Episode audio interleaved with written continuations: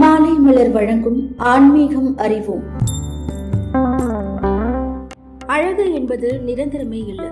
எனவே நிலையற்ற எந்த ஒரு பொருளின் மீதும் தற்பெருமை கொள்வது வீணானது.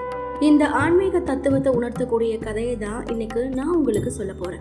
புத்தரோட அதி அற்புதமான கொள்கைகளால ஈர்க்கப்படாதவங்க யாருமே இருக்க முடியாது. அந்த வகையில புத்தருடைய சீடரா ஒரு இளம் பெண் சேர்ந்திருந்தா. அவ அழகுல ரொம்பவே சிறந்தவளா இருந்தா.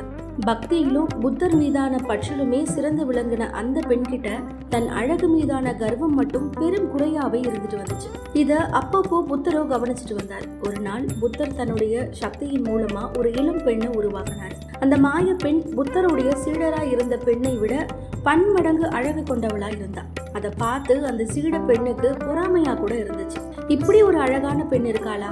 இவன் நம்மளை விட பல மடங்கு பதும மாதிரி இருக்காளேன்னு நினைச்சான். அப்ப கூட அவளுக்கு அழகின் மீதான பற்று குறையவே இல்லை. அந்த மாய பெண்ணை பொறாமை கண் கொண்டு சீட பெண் பார்த்துட்டு இருக்கும் அதே வேளையில மாய பெண் கொஞ்சம் கொஞ்சமா வயோதிகத்தை அடைஞ்சா. அவளுடைய தேகம் முழுவதுமே தோல் சுருங்கி போயிடுச்சு. தலைமுடியெல்லாம் நரைச்சு போய் கூண் வேற விழுந்துடுச்சு. உடல்ல பல நோய்கள் உண்டாகி பார்க்கவே ரொம்ப அவலட்சணமா மாறிட்டான் அதிர்ச்சி அடைந்த புத்தருடைய சீட பெண் எப்படிப்பட்ட பேரழகியா இருந்தவ? இப்படி கொஞ்ச நேரத்துல அவலட்சணமா மாறிட்டாளேன்னு நினைச்சவளுக்கு அழகுன்றது நிரந்தரமே இல்ல.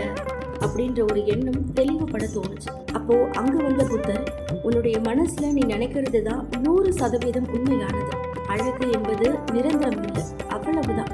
இந்த உலகமும் அதுல ஒருத்தவங்களுக்கு கிடைக்கக்கூடிய செல்வமும் சுற்றமும் கூட நிலையானதே கிடையாது.